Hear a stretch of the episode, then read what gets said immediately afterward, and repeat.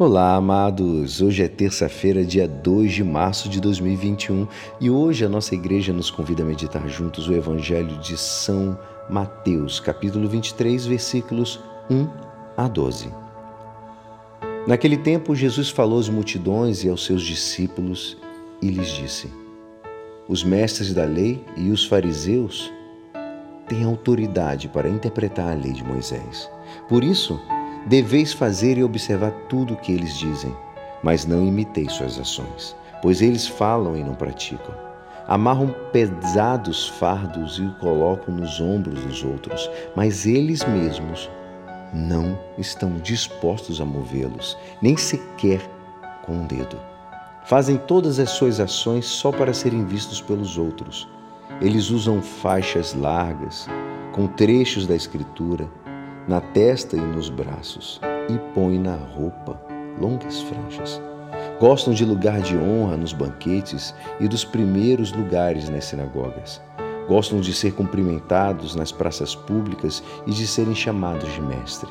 Quanto a vós, nunca vos deixeis chamar de mestre, pois um só é o vosso mestre, e todos vós sois irmãos.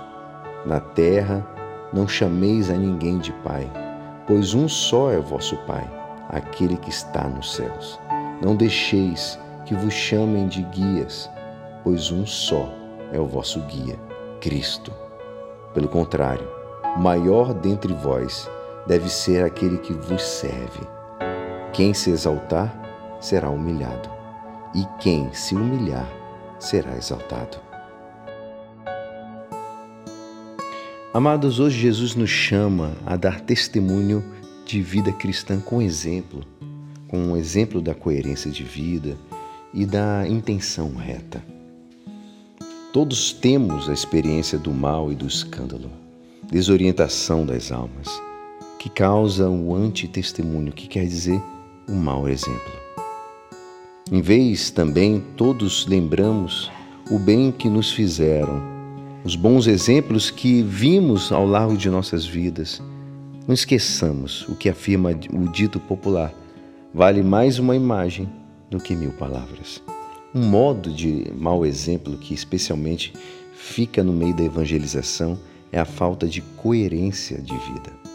Um apóstolo do terceiro milênio, que está chamado à santidade no meio da gestão dos assuntos temporais, deve de ter presente que só a relação entre uma verdade consequente consigo mesmo e seu cumprimento na vida pode fazer brilhar aquela evidência de fé esperada pelo coração humano. Só através desta porta, que é a coerência, entrará o espírito do mundo. Sabe quem disse isso, amados? O nosso Papa Emérito Bento XVI. Por fim, amados, Jesus lamenta aqueles que fazem todas as suas ações só para serem vistos pelos outros. A autenticidade da nossa vida de apóstolos de Cristo exige a retidão da intenção. Temos que agir, sobretudo, por amor a Deus, para a glória do Pai. Assim como podemos ler no Catecismo da Igreja, Deus criou tudo para o homem, mas o homem foi criado para servir e amar a Deus e para oferecer-lhe toda a criação. Esta é a nossa grandeza, servir a Deus como filhos seus. E é assim, esperançoso que esta palavra poderá te ajudar no dia de hoje que me despeço. Meu nome é Alisson Castro e até amanhã. Amém.